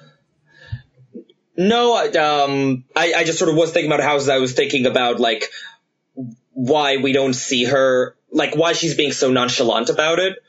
Um, because she just like has her emotions in check around Harry. Um, but to the housing conversation, I I think Ginny's very much a Gryffindor because she has the morality and um, you know, the foolhardy like yeah, charge into battle attitude. Um, and then she's a secondary Slytherin because yeah, the ruthless streak. But that charge into battle though is is a is a how, which is a secondary. The why is the primary. So it'd be the question of okay, why does she decide to charge into battle? I, I Is it because she thinks it's right or because she thinks it's hers? And I think actually it's because she feels in a lot of ways it's hers. And it's it's her circle and so she's going to fight for it and that means charging in. Well, it's tough because like we don't know how trying to articulate this. um, everyone is always trying to shelter her from these battles. Yeah. So we, so basically we never quite know, um, how much of it is her being like, I want to fight for my people versus, um, I want to fight for the world, just because the conversation is always focused around her just getting to fight. But I think to some extent too, we see the differences between what Ginny will do when someone is in her circle or out. Because at the beginning of Order of the Phoenix, she tells, she's the first person to say, oh, that's just loony Lovegood, right? And a mm-hmm. year later, Luna tells Harry, Ginny top stopped some boys calling me Luna the Loony the other day, you know, like and like to the point of where she's like gonna fight someone. So I feel Yeah. like over the course of that year, Ginny went from Luna is an other, an outsider, to Ginny is one of, or to Luna is one of mine, so I protect her, and if you want to do anything to her or say anything against her, you have me to answer to. Which is pretty Slytherin. Okay. Good point. Nicely phrased. But I think she's pretty equal Gryffindor and Slytherin, you know? Yeah. Which, like, I try not to harp on about Cursed Child, but like, what a missed opportunity if Albus Severus ends up in Slytherin. Why don't we have him and Ginny talking it out? Because it happens off stage. I'm convinced it happens off stage at some point, and I'm convinced Ginny doesn't want to harp on it because she doesn't want him to feel bad. She just wants him to be like, that's your house, accept it, live it, cool. But sh- she wants, Albus, I think, looks up, Albus and Ginny are more natural Yeah. have a more natural, easy relationship, whereas I think Albus looks up to Harry so incredibly much and wants all of Harry's attention and love and praise, but they just have kind of a communication barrier. and so Ginny's like, you need to solve this communication barrier because this is all your son wants. Like, is for, is to feel your love and praise and acceptance of him. Um, and so Harry tries and Harry does it very badly. And then we get their rift. And then they finally, by the end, start being like, Oh, okay. like, this is how we show we care about each other. Let's, let's figure this out a little bit more. Whereas I think Ginny and Albus have never had anything like that. I mean, I've talked about before how one of my favorite moments in the uh, London previews was Albus is asleep on the pew in the church and Ginny was just sitting there, just like stroking his head as he was sleeping and just like being like, this is my baby, you know? Um, and, uh, Nick, who plays Albus right now on Broadway, uh, we interviewed him at San Diego Comic Con and he, I asked him how he approaches Albus and he said, I approach him like a Weasley. Um, in that I approach him that he's more in character like Ginny than he is like Harry in a lot of ways. And like, he's got that kind of anything you can do anything you put your mind to attitude and anything's possible if you've got enough nerve. Yeah. Well, and so much of um, that aspect of Ginny's character is her mentors. Because Yes. you look at the Weasley twins, and then you look at Hermione, and like both of them have a ruthless streak. Both of them very much like you know go after what they want and get it. Um, but both of them are very Gryffindorish and have their very strong moral compasses. So I feel like yeah, Ginny is just sort of the the byproduct of the twins and Hermione's upbringing. Yeah. Ginny's great. I love her. I love Ginny. Ginny's awesome. Shall we wrap it there then? we can cut this. part. Yeah. It's Sounds good to end me. on Ginny. Yeah. I think we Yes. covered a nice like range of characters from like Barty Crouch Yeah. Jr. to Ginny. Like that's a nice span of of the of the canon. Absolutely. So, And with that, we'll leave all of you listeners to go read Sorting Hat Chats and decide if you are more than one house. Yeah, you know, give it, give us your house journey. Yeah. Um, what house combo you are, you know, how it happened, when it happened, you know. Tell us about you, listeners. I can't wait to read all of those. Yes. That'll be good. All right. Well, and uh, Beth, I just want to thank you so much for being our guest this episode. Uh, it's been great having you here. I appreciate the opportunity. It's been wonderful. yes. Thank you for being another Beth. There aren't very many of those. Yeah. We are awesome, are we not? Right away, I knew you'd be awesome. And this podcast could always use more Ravenclaws, especially the Ravenclawiest Ravenclaws there are. Because remember, we're not nice, but we're not wrong. All right, so our next episode will be chapter nine of Sorcerer's Stone: The Midnight Duel. I'm looking forward to this one. This is a fun chapter, so tune in for that. And if you want to join us on that chapter discussion or on any of our uh, future upcoming episodes, go to our website, alohomorapodcast.com and choose be on the show. Follow the instructions, send us your audition. I, for whatever topic you want to be on, audition as much as you want, guys. Do it. um, you can also visit the topic submit page to tell us what you'd like to hear us talk about, like house duality that was suggested by you guys. Um, you'll need a microphone and a pair of headphones. If you're chosen to guest host, we will walk you through everything else you need. If you would like to contact us, you can find us on Twitter and Instagram at AlohomoraMN. You can find us on Facebook at facebook.com slash open the Dumbledore. Our website is AlohomoraPodcast.com. Our YouTube is youtube.com slash AlohomoraMN.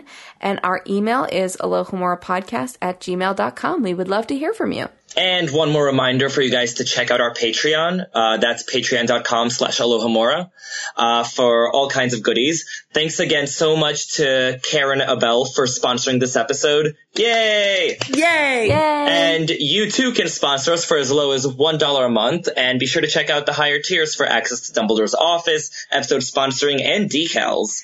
And with that, we're gonna go talk to the sorting hat for a little while about systems. Yeah, ju- just work through all our, you know, personality our issues. issues. Yeah. I'm Allison. I'm Irvin. And I'm Beth. Thank you for listening to episode 279 of Alohomora. Open the Gryffindor Dumbledore, Hufflepuff Dumbledore, Ravenclaw Dumbledore, Slytherin Dumbledore. What is Dumbledore? All the Dumbledores. All together. Bravo. I'm so used to hearing the music at this point, it feels very absent. yeah.